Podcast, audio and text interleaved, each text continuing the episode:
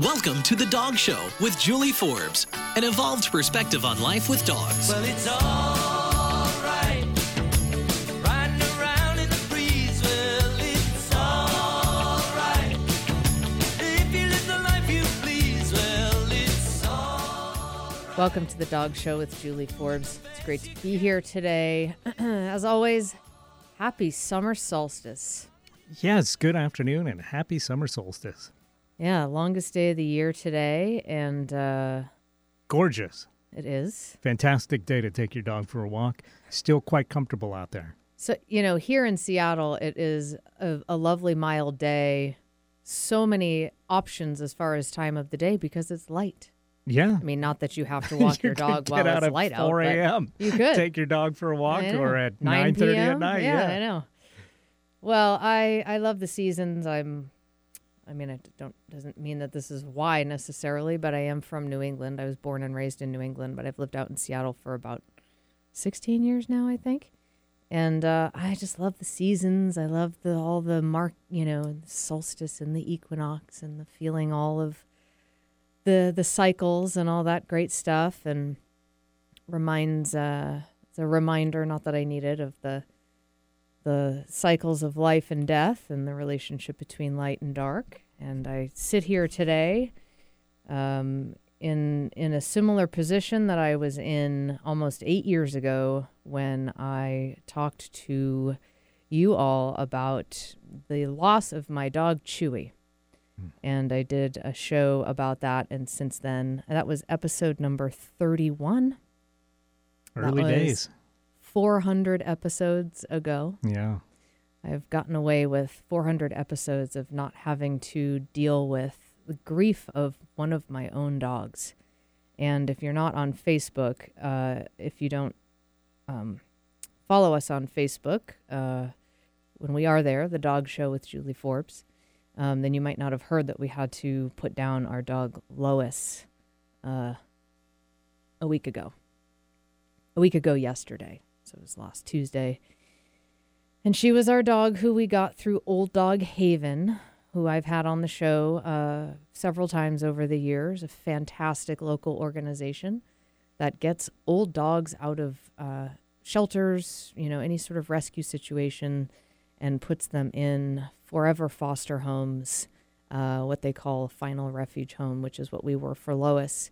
And what's so amazing about Old Dog Haven is not only do they advocate for senior dogs who have found themselves homeless for one reason or another, um, but they provide all of the um, uh, fund. They fund all of the dogs' uh, veterinary expenses uh, because older dogs do tend to have more medical needs than younger dogs, just like people and that can be a deterrent for some people who maybe would be available to take an old dog in, give them the love and care that they need, and enjoy having a senior dog for however long they have left. In some cases, they have many years, and in some cases, they have, you know, only weeks to live. In our case, we had Lois for three years, a little over three years. Um, really amazing organization, olddoghaven.org is their website. Uh, so I remember I was on on Facebook and I, I saw a post through Old Dog Haven and it was Lois's picture.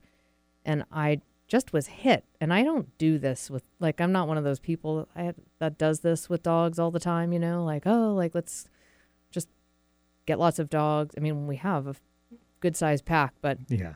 this has never happened to me before and hasn't happened since. But I just saw her picture. And you know, they say, you know, don't fall in love with a picture. And I wouldn't say I fell in love with the picture, but There was a connection. I just was To you, like, right? I told Darcy, I was like, I just feel like there's something about this dog. I don't know. And she said, well, let's, you know, let's go get her. So we got in touch with Old Dog Haven, and she was at the um, Regional Animal Services of King County in Kent at that shelter. She had been there for five weeks. And we went and got her on one Saturday. And we walked out the door and, you know, we went in and met her and talked, you know, talked with the people and did the paperwork and all that and uh, walked her out the door. And she walked out the door and then several steps, you know, maybe 10 steps after we actually crossed through the doorway, walking through the parking lot towards our car, she stopped. You know, she just sort of like froze. And I stopped with her and knelt down next to her and talked to her and just said, you know, you're safe. We've got you. You know, we're going to take good. I don't remember what I said to her, but I just talked to her. You know, I was like, you're safe. We've got you. You know, got nothing to worry about. Whatever. Take take whatever time you need. And after, you know, just not too long, but she just needed a second. And then she kept walking forward and hopped into the car and the rest was history. So they told us that they weren't sure if she had too much time. She had a, a compromised airway that that she lived with for over three years with us, but they were thinking, you know, maybe she was actually a hospice dog, so you know, six months or less. Um, she was very overweight. They had taken some weight off of her at the shelter, but I think she lost a total of like 30 pounds. And, you know, she ended up, her ideal weight ended up being 42 pounds. So she was like almost double her ideal body weight. It's a lot of extra weight for for a 40, you know, 40 plus pound dog to be carrying around. So that really helped her. Um, the Natural Pet Pantry um, fed her for two years their cooked stew. And so not only was she getting this really fantastic nutrition, um, but the weight just really melted off of her, which was great at a, at a really good pace because we were, you know, not wanting to take it off too fast either because that's not good for the body. Um, was always uh, sort of picky about food, which we she sort of had this like an entitled um, part of her personality that we found just really funny and loved. That she, you know, she's this dog that we get it. We thought she was. We think she was probably around twelve years old when we got her at the shelter, and um, you know, you know, we're like, we, you know, you were at the shelter for five weeks, and who knows what before then. We actually did get some details from a, a, an old neighbor who ended up um, kind of keeping track of her through Old Dog Haven. She had a little angel looking out for her, which um, which was cool to kind of get some details that helped us kind of put some pieces together about her behaviors, uh, challenging behaviors, which I'll get into in a second. But she, she was kind of picky, like, hmm, no, that's not, you know, that's not good enough for me, you know. So we just kind of liked that about her. She had that. She was very uh, like dignified, proud, um, she had this really great presence, this really strong presence. And um, got her home. She definitely had to get used to all the dogs moving past her. She'd bark when you know a dog would move past her. We we have a you know our own pack, and we also both work with dogs, dog training and behavior, professionally. So we often have dogs in and out of our home. Um, and so there's a lot of dog activity, and she took her some time to get used to, but she did. Um, she's she was very possessive of me, and um, I don't know if it was that moment that we stopped in front of the shelter, and I stopped and talked to her. If that was a moment where she was like, "Okay, you are mine, and you are my survival," so I'm just gonna kind of latch onto you. And part of it was her personality as well. She was a tough old a tough old female dog. Uh, but she wouldn't even, I mean, at first, she wouldn't even let Darcy into our bedroom if she was kind of, you know, happened to be laying down kind of by the door. Uh, we joked that Lois thought that she was my wife. and, um, and she would have an especially hard time when we would leave town. So when I would leave town. so that was when she would, you know, she was she was, she had an aggressive side to her that that came out. We think it was stress related, um, possibly pain related too, to a degree, um, but it wasn't. She didn't have separation anxiety. Like if I left at that time, I was traveling to people's homes, which I'm not doing anymore. But you know, do so I'd be gone all day, and she I'd leave, and she'd be fine, and I'd come back, and you know, no problem. What would trigger her was when she would wake up in the morning and I wouldn't get out of bed because I wasn't there, she would get super upset, wouldn't leave my side of the bed, wouldn't, you know, to get up to go to the bathroom to eat. She'd, you know, Darcy would try to be like, come on, you know, come out and have breakfast or let's go outside. She'd just bark at her, you know. It was hard. It was really hard for for a while and you know, we we worked with her a lot um over the years to kind of help that. And one of the things that actually really helped her in general was Canna Companion. Um, it's a uh, uses CBD um, from hemp to help dogs, and there's this whole endocannabinoid system throughout the body, so it can help with arthritis pain, it can help with digestive issues, it can help with emotional or anxiety, PTSD kind of things. That was like a miracle pill. I've never said that about any pill or supplement or anything, but oh my gosh, that made a huge difference with her. And we've since, you know, been recommending it to dogs that we think would benefit. And I've noticed, especially senior dogs, tend to do really, really well on uh, CBD. They're not all created equally, so I haven't had great success with the like treats that have it in it or but there's some oils that I've heard people have had some success with, and then we've had a lot of success with Canna Companion. Their website is cannacompanionusa.com for your reference. Um, so we later learned that her mom died. Lois's mom died, who she lived with for, you know, most of her life. Because we got her, she she was about twelve, we think, and um, then her son took her and it doesn't sound like she had a great it doesn't sound like he knew how to care for her very well um and uh and we were thinking that because her mom died we were wondering if there was something context specific around um her mom not getting out of bed you know in the morning or, or just in general something around the bed not getting out of bed.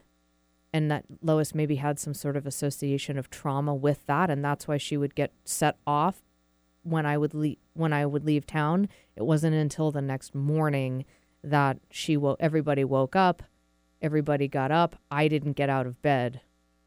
And that's what would trip that's what would really upset her. So we that would make total sense. I mean things aren't context specific for no reason. So we don't you know, know exactly what happened, but that would make sense given the information that we did get.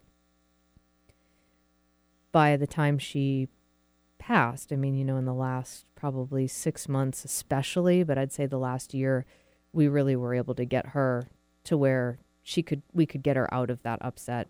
And, you know, Darcy figured out that if she fed her breakfast in bed, brought her her breakfast, and didn't try to get her out, then she would kind of be like, okay, I guess I guess this is okay. So and um, you know, I was away for the Vashon Sheepdog Classic two weekends ago, and I was um, hosting Temple Grandin for the weekend as part of that event, which was amazing. A lot more on that to come, so I'll fill you guys in some other time. I mean, we're making a a film about my weekend with her it was I did four separate interviews with her over the weekend. I got to spend almost the entire time with her otherwise in the car, on the ferry, meals. Unbelievable. The event was unbelievable. Everybody who was involved with putting that event on was just like blown away. So amazing. Darcy and I both were out of town for 2 days and we think that maybe that's Lois was you know, had been declining slowly, consistently, gradually, slowly over time anyway. So we kind of knew that her time was cl- closer, you know, sooner than later. But, you know, we weren't holding our breath anymore because she had lived, you know, for three years and they thought she only had six months.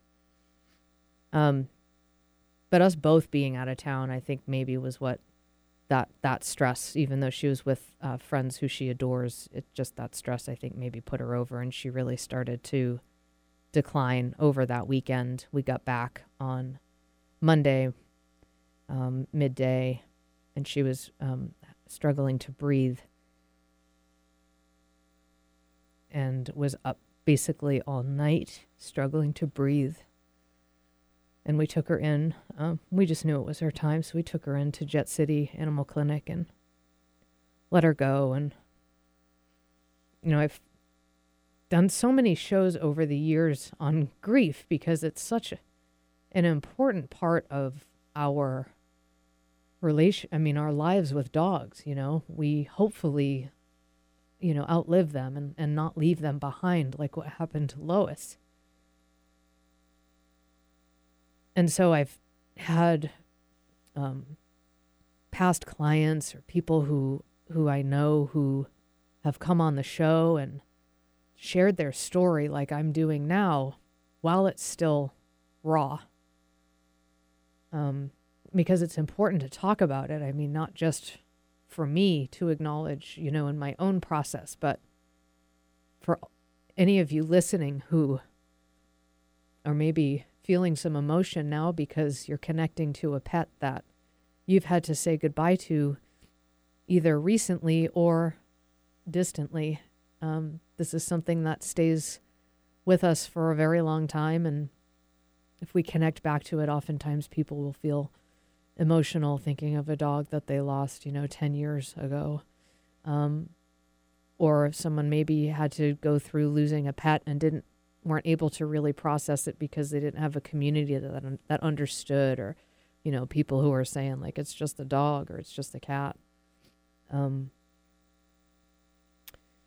so we we were clear very very clear based off of her symptoms that she was it was her time um, so we were able to let her go um, to just shorten her suffering. And we were able to be there with her. And I had her, you know, laying in between my legs and was holding her. And Darcy was right next to me. And um, she passed away. And I just got her ashes today, actually. And we bought a lilac tree to plant for her that we're going to maybe sprinkle in some of her ashes in as we plant it. So that as we see that's one of my favorite flowers. I guess they're not technically trees i just learned that. Um, i had the hardest time finding a lavender lilac like the color lavender because they're past their blooming season so they're not like in season. So i really love lilacs. I love how they smell and i really like the the sort of medium lavendery purple ones but I was finally able to find one. And so I'll be able to remember Lois in in its beauty and um, that'll be really great. I think it's important to do, you know, rituals around grief whether it's human or pet or whatever. It, for me anyway feels like an important part of the process. Uh, part of being human, I think that we have rituals. Um, but yeah, it's been a it's been a tough week. I mean, I came back from Vashon on like a pink cloud after spending the weekend with Temple Grandin, and then literally the next day, um, I had to euthanize my one of our dogs, and was just like, ugh. So um, it's uh, it's just hard to go through. I get it. I know so many people have been really amazing. I, I did a big post um, on Facebook and you know wrote out a bunch of stuff and reflections on that and acknowledging it. She was a very popular dog on facebook and um just a really great you know happy to share her story and to also um you know bring awareness to the amazing work of old dog haven. And people just loved her.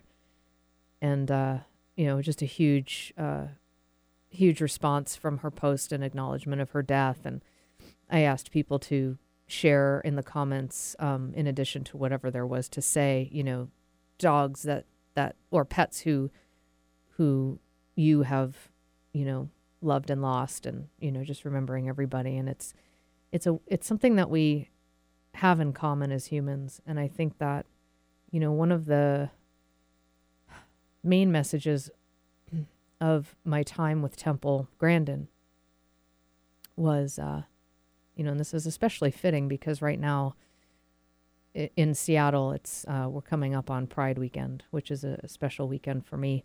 Um, that Temple Grandin is one of the most unique people walking the planet.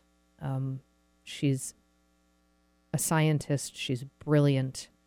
She's um, made such a huge difference in the world of, of animal welfare, animal behavior, and also understanding um, autism, and a huge, huge um, advocate for both.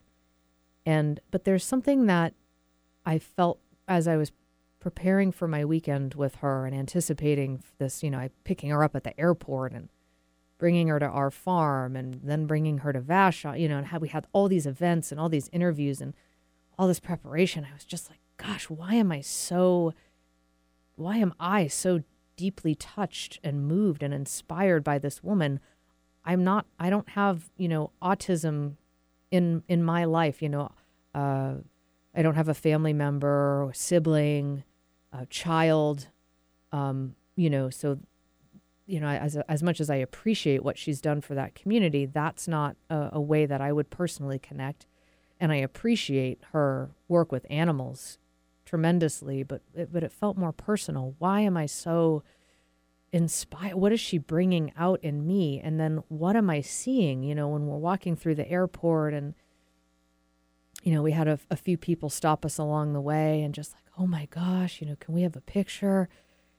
What is it about her that that what does she bring out in people in general, you know, deeper, a level deeper than than her work with autism, her work with animal behavior. What is that? And and uh, you know, for me, her brilliance and and why she's celebrated, what is celebrated what has been the vehicle of her massive positive impact on the world. I mean, she was named one of Time magazine's 100 most influential people in the world in 2010, and she was just inducted into the National Women's Hall of Fame this year. Is that this her she's so different and she's so celebrated. And we live in a world that doesn't doesn't make it easy for people who are different, especially young people. Um, she was bullied horribly as a kid. Um, high school was a nightmare for her, she said. She um, did well when, you know, she was really into horses. So she had her community when she was horseback riding. She had people there. But in general population high school, she she had a horrible time. I mean, people were so mean to her um, because she's so different. And, you know, I think it's an illusion that we um, think that there's some people that are different and others that aren't. I think we're all different. And, and we just, there's a lot of pressure, especially with young people, to fit in and to not be different because being different can make you a target.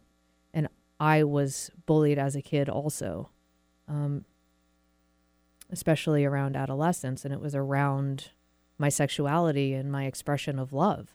And I've spent quite a bit of time as an adult working to heal that part of myself that was traumatized the first time I fell in love. Um, and then prior to that, you know, I mean, I was asked, I remember in the sixth grade, I was standing outside of my science class and I had this girl in the um, class above me walked by me. I think I was even wearing a skirt because I was like, what that's a dumb question. Like, where did that come from? She walked by me and said, Are you a boy or a girl? And she just said that because I had short hair.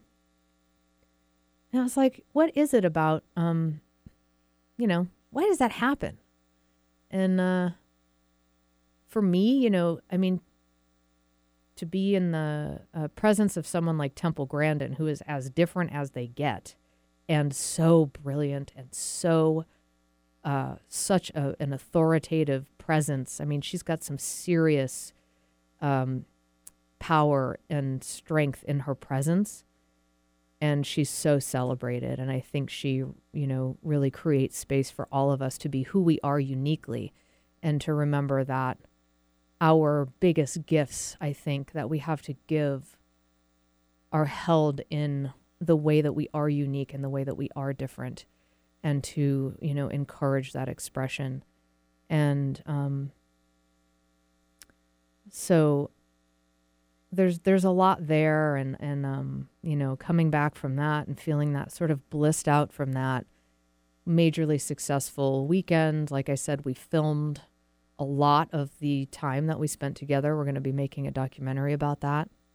I'm gonna. I think. I think I'm going to write a book about the weekend as well to go along with it. This is all sort of new development, but you know, and then to come back and and have to say goodbye to my one of our dogs, who I mean, our animals are are our family. Uh, it's just been it's been quite a week, a, a week of reflection, of thinking about what's important. Um, and the thing I think that that I think I was getting at was that regardless of the ways that we're different, especially now, it's hard to get along in this country. We're so divided. And the grief of a lost pet is one way that we can find connection with each other.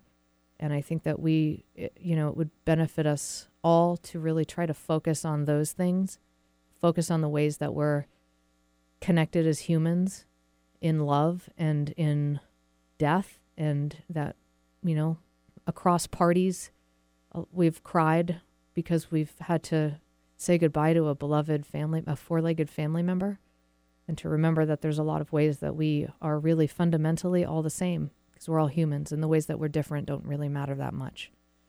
And um, so, with that, I say, mm, rest in peace, Lois, and happy Pride.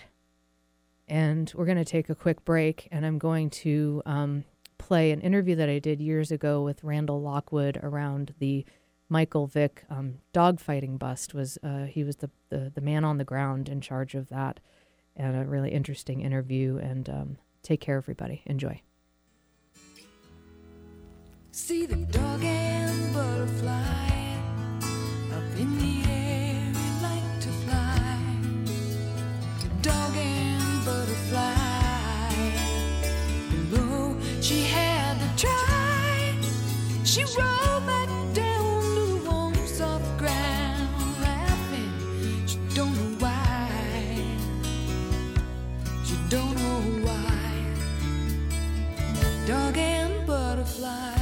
Looking for an easy way to give your dog's food a boost in nutrition? Or maybe your dog has a sensitive digestive tract, itchy skin, or is just a picky eater.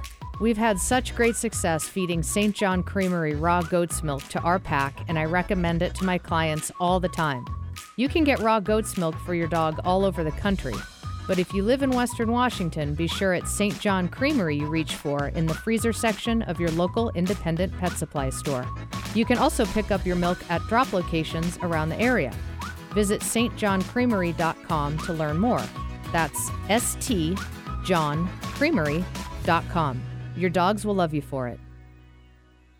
This is Martha Norwalk. Every Sunday morning, beginning at 9 a.m., thanks in part to Nupro Supplements, we cover the world of animals. This week, June 25th, it's an encore presentation of Talk with Your Animals Sunday with gifted animal communicator, medium, and Reiki master Darcy Pariso. Darcy helps listeners talk with and learn about their animal friends and helps them connect with animals or human loved ones on the other side. Listen again or for the first time, Martha Norwalk's Animal World, Sunday morning, 9 a.m. to noon, right here on Alternative Talk, AM 1150. Eric, people ask me to help them with all sorts of doggy challenges. I can only imagine. Oh, yeah. Dogs jumping on guests, new puppy questions, behavioral challenges like fear and aggression, even dog food sensitivities. You name it, and I've probably worked with it.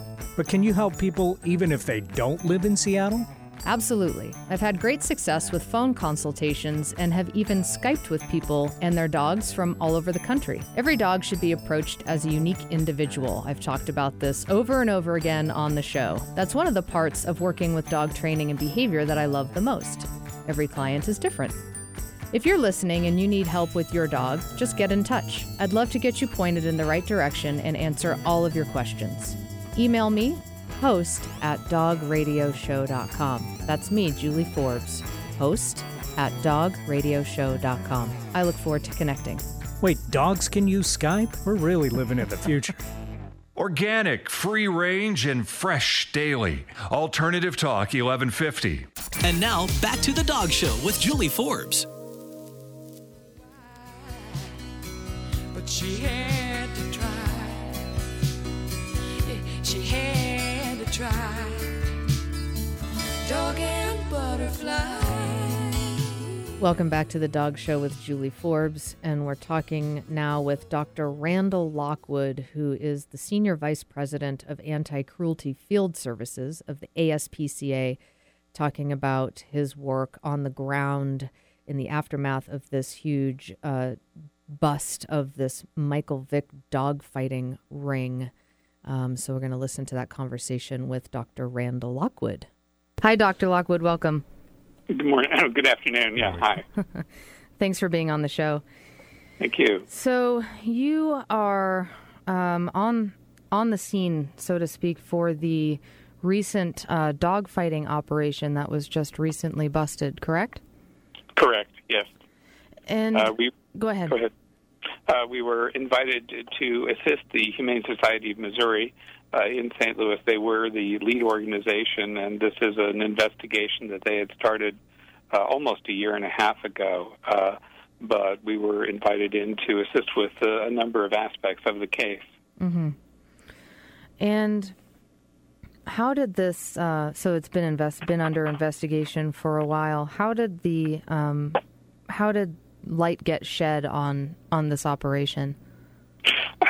Uh, the original leads for this were developed by uh, the investigators with Humane Society of Missouri, uh, who I think had been uh, interested in, in tracking dogfight activity in and around St. Louis, but uh, throughout the state and the St. Louis metro area. Through various informants, I think they they learned of a number of people uh, who were involved and turned that information over to federal authorities, including the uh, FBI and the U.S. Department of Agriculture, uh, because they, they do have the authority for enforcing the, the federal laws governing this. I think they were then able to develop even more information through use of uh, undercover operatives. I don't know the full aspects of, of the case yet, you know, uh, but uh, we have, I think, more than 20 individuals that have been charged, and and I, I think actually some arrests are still continuing as we speak, as this continues to to fan out. But it really was the the hard work of uh, Humane Society of Missouri and and the uh, fortunate cooperation of federal authorities. You know, w- the, the, this was really an encouraging development. I think some people were skeptical that the Michael Vick case, which ASPCA had also been involved in assisting federal authorities in that, uh, I think there had been concern that that was a, a fluke that that really the federal authorities might not be interested in pursuing smaller cases that did not involve celebrity defendants. But this, this uh, I think, sends a very important message that uh, the law is the law, and federal authorities take dogfighting seriously, and will work with state, local, and, and other uh, people to to really crack down on it. And it, from what I read, it it doesn't sound like this was a small operation at all, as it turns out. There were, uh, you know, a large number of individuals involved, and many, many dogs. You know, probably totaling more than 500 once we consider all the different locations. Uh, and, and some of these operations were, were quite large, with 100 or more dogs. Uh, you know, some some not nearly that big. And it was uh, spanning over several states. Yeah, actually, there were arrests made. I think in, now in a total of eight states. Okay. Uh, the major focus was really spread out over five. Uh, the ASPCA primarily assisted with the operations in Missouri and Illinois. So, do you?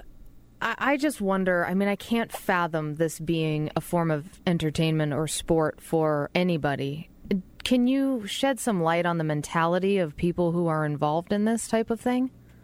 Well, one of the disturbing things about this is, uh, you know, they weren't all brutal, brutal psychopaths. I know one of those arrested was a high school coach. I believe another was a nurse. Um, so this does cut across a wide variety of, of uh, occupation levels, economic levels, eth- ethnicity, and everything else. And one of the things that is uh, universal, I think, is is greed. Uh, a major motive for dogfighting is the fact that that you can make money not only in the fights themselves, but much of the money that changes hands in dogfights surrounds uh, other activities, the breeding of the dogs, sale of, of puppies, uh, sale of stud piece, sale of paraphernalia like uh, training equipment, treadmills, things like that. And uh, also, we know that invariably at a dogfight, there are illegal drugs. Uh, virtually 100% of dogfight raids turn up illegal drugs, often trafficking in weapons. Probably in about a third of the cases, we see weapons found, uh, illegal weapons, uh, in addition to the gambling. So that's that's one aspect is is the, the money. Um, another aspect really is is sort of the the sadism of it that people get off on on the violence of it, and that's particularly disturbing when you do have uh, children in the audience, children who are uh, inducted into the world of, of dog fighting, partly coming in through their their love of the dogs, but then the, the dogs are subjected to these this horrible treatment. Um, and sometimes it's for the bragging rights that, that the dogs are essentially serving as surrogates for for for you. And uh, you know, if they're victorious, you can take some pride in that. The downside of that is when the dog is defeated, um, many dog fighters look upon that as a personal humiliation, and that's why we see sometimes some horrible treatment of the dogs that are the losers. They may simply be abandoned or left to die, but often they are brutally killed, uh, hanging, electrocution, drowning, beating, and and that's particularly disturbing. You know, here, here, if an animal has basically uh, been a symbol for you, a symbol of your strength and machismo, and it's let you down, the results can be very brutal. And, and obviously, someone capable of that kind of action is someone we need to be very concerned about. And what it, so there isn't really a demographic that we can identify to target uh, as far as you know education for generations to come that this is not in existence in our society. Not not really. We we have seen dog fighting uh, in virtually every state in urban areas, suburban areas, rural areas. When I first began working with investigations of dogfighting, maybe 25 years ago, it was kind of seen as more of a, a rural backwoods, good old boy sport. And then, uh, as we, we we saw it moving into the cities and into urban areas, it became more identified. Sometimes with with the gang activity and also kind of with the outlaw and hip hop culture. Uh, actually, 15, 20 years ago, it was very rare to see um, black dog fighters. It was it was unusual, and then of course we saw a, a, a rise of it in the inner city. I think in part due to pit bull bans. When communities start banning pit bulls, it creates the outlaw image, and for people wanting to have the image of being an outlaw, it it then became an attraction rather rather than a deterrent. Hmm. And so are the dogs, and I know that there's the fighting dogs and then they use bait dogs as well. So are all of the dogs that you've rescued pit bulls or are there multiple different breeds? Virtually all of them are American Pit Bull Terriers, a few pit mixes. We've seen some uh, American Bulldogs uh, and one or two other dogs that might have been kept as, as guard dogs, but the majority of them are American Pit Bull Terriers. And you are involved with the uh, evaluation process of these dogs for their temperament as far as. We, yeah, that will be beginning this this week. We've done some preliminary work. Uh, as the animals were coming in, we'll we'll spend a lot more time doing much more detailed evaluation, and we're going to try to look as carefully as possible at uh, every dog that that is you know, medically sound, and uh, really try to get the the most complete picture we can of, of every dog as an individual. And what is the uh, what is the consequence for the people who are arrested? Well, on the uh, the uh, these are federal indictments. Uh, I haven't seen the full list of charges, but you know they'll go certainly in conspiracy and and uh, in trafficking for the purposes of dogfighting. Potentially, the fines can be uh, you know, usually up five years in prison. Fines can be up upwards of as high as two hundred fifty thousand dollars. There may also be state charges filed as well as uh, cruelty to animals charges. So there could be very serious consequences for this. Uh, and as I mentioned, in addition, it's usually uh, fairly typical in these cases that you also see uh, the seizure of substantial quantities of uh, illegal drugs and weapons and, and parole violations and everything else. And again, I, I can't speak to the specifics of the case, and I don't know the details of all those who have been arrested. But uh, typically, in cases like this, we have multiple charges. Um, and fortunately, since these are federal charges, those are fairly serious charges. Sometimes what happens at the state level is if you've got a substantial uh, finding of drugs or something like that, sometimes the dogfight charges are, are plea bargained away. I don't think that's going to happen in cases like this where the, the, the dogfight charges are so substantial. Mm-hmm. Okay, well, we're going to take a quick break and then we'll, we will be back shortly with Dr. Randall Lockwood, Senior Vice President for Anti Cruelty Field Services with the ASPCA. You're listening to the Dog Talk Show, an evolved perspective on life with dogs.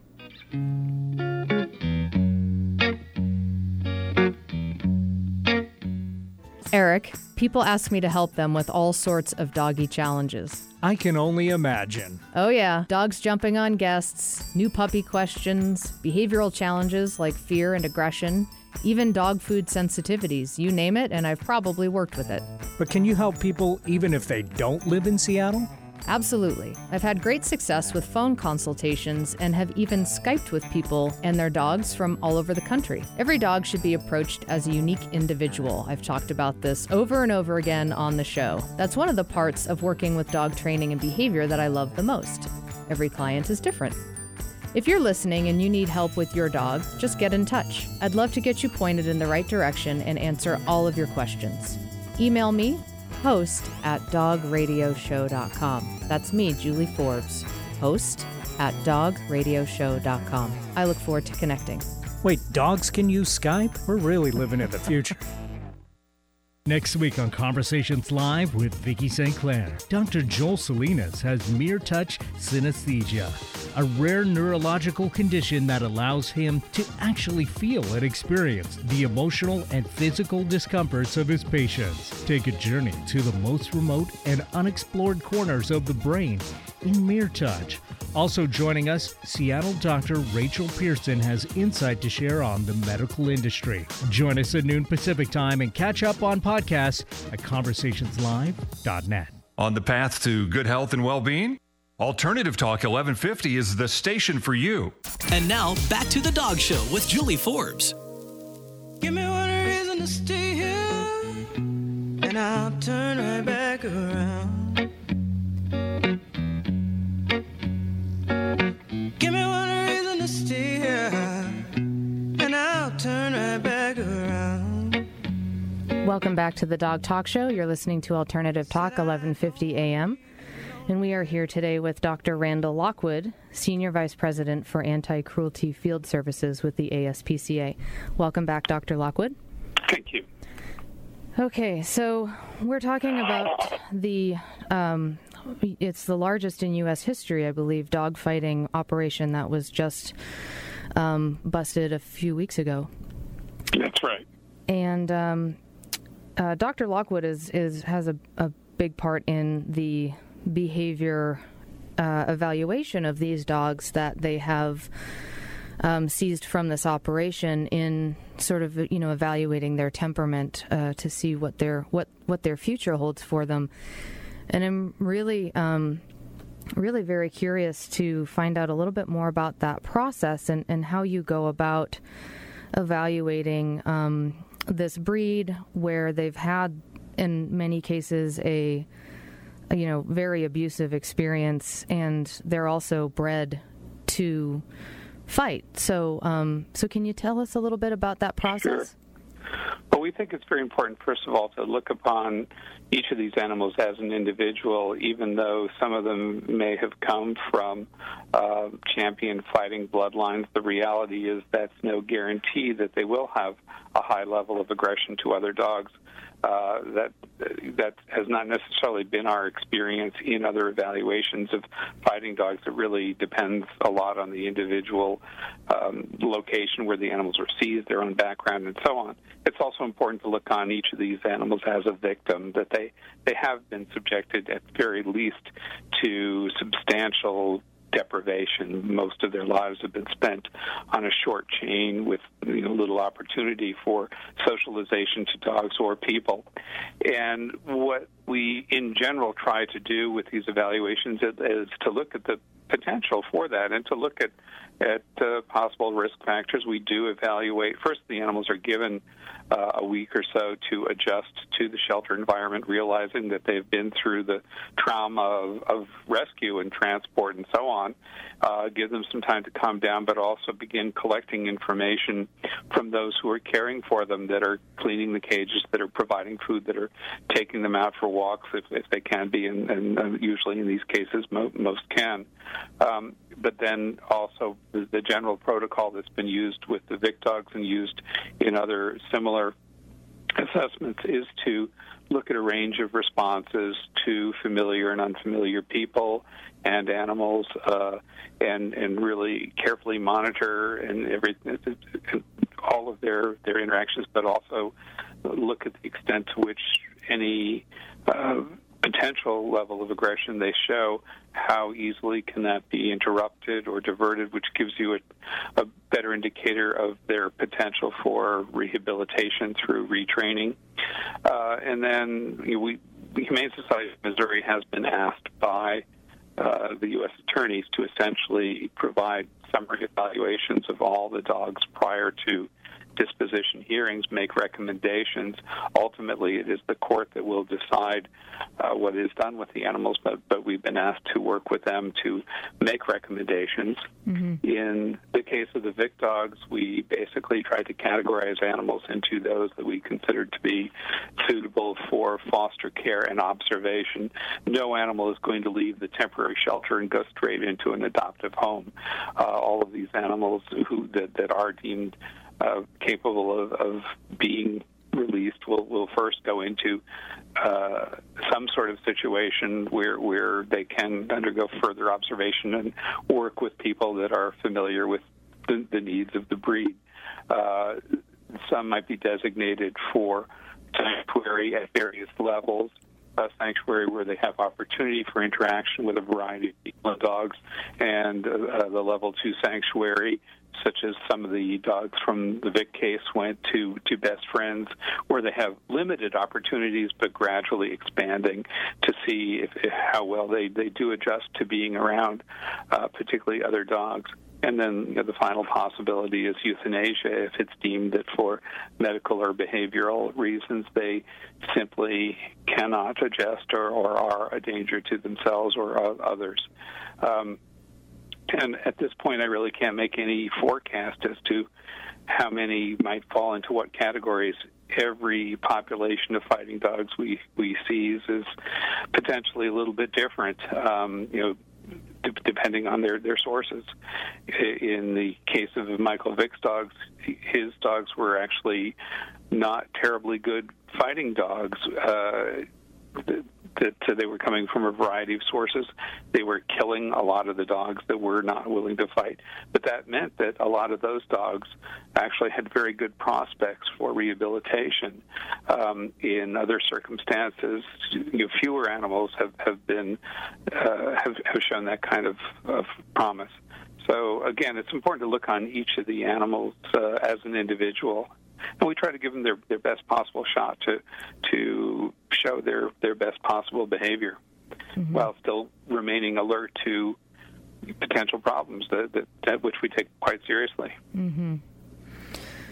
And it's it's you know I'm not certainly not surprised, but it's nice to hear that you are looking at it case by case and that you seem to have a, a very balanced and realistic perspective on the situation and the breeds.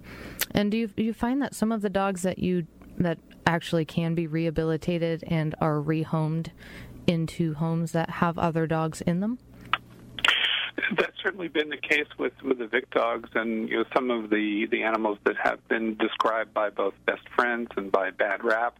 Uh, between them, they they uh, dealt with quite a few of the animals, and there are animals there that are living happily with many other dogs. There are some that have uh, succeeded in becoming canine good citizens, which certainly requires uh, you know, good control of your behavior around children and adults and other dogs and cats and things like that.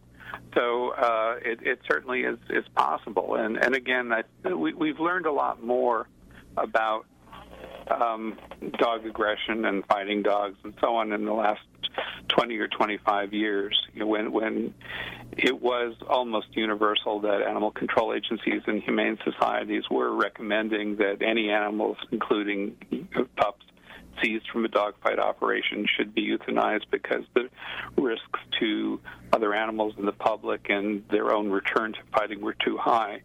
Uh, but that was in the days when we did not have a good network of breed rescue, when we did not have a large population of people very familiar with the, the needs and training of pit bulls, where we now know a lot more about applied animal behavior. We're much better at doing assessments.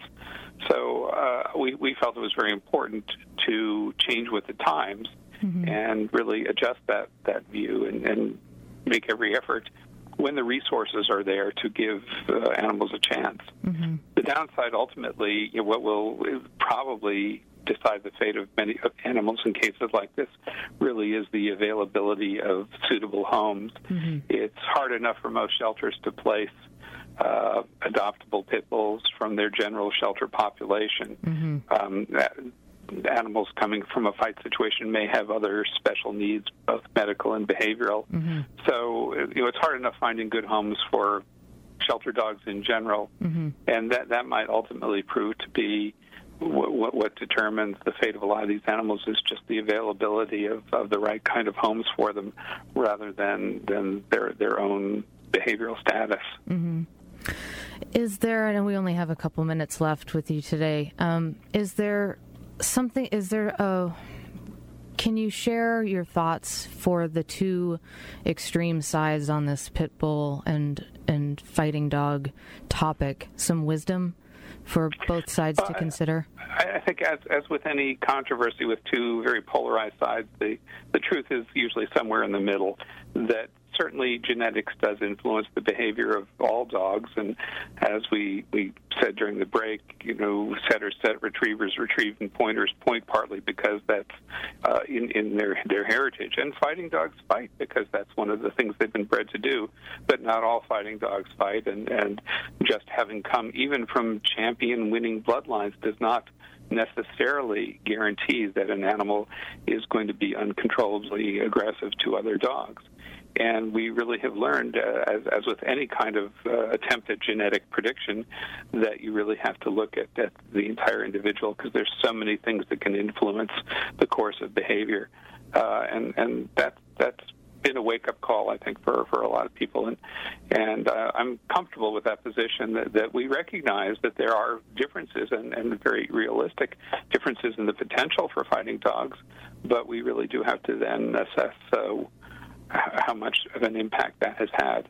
And mm-hmm. certainly, most groups are prepared to recognize that some animals may need to be euthanized. We can't save them all. We can't expect to save them all, nor should we, we condemn them all to death without uh, trying to take a look at each one as an individual. Mm-hmm. Well, and um, and also importantly, this operation is is no longer. So that's um, that's good, a good place to start. Um, thank you so much for your time and thank you so much for what you do because I thank think you. what you do helps redeem us as a species for some of the actions that others do I, as well. I, I so. hope so. I really, I do see dogfighting as really the the ultimate betrayal of that human-dog bond, mm-hmm. and I think that's one of the reasons why ASPCA and other humane groups are just so dedicated to really concentrating on stamping that out. Mm-hmm. Well, good luck to you with your work in the future, and thank you so much again for your time and for what you do. Thank you very much. Okay. Thanks. That's Dr. Lockwood, uh, Senior Vice President for Anti Cruelty Field Services with the ASPCA. All right. Thanks so much for being with us today. Again, it's a pleasure every week. If you've missed any of our over 400 episodes, you can find them archived on iTunes for free, also on our website, dogradioshow.com. Take care.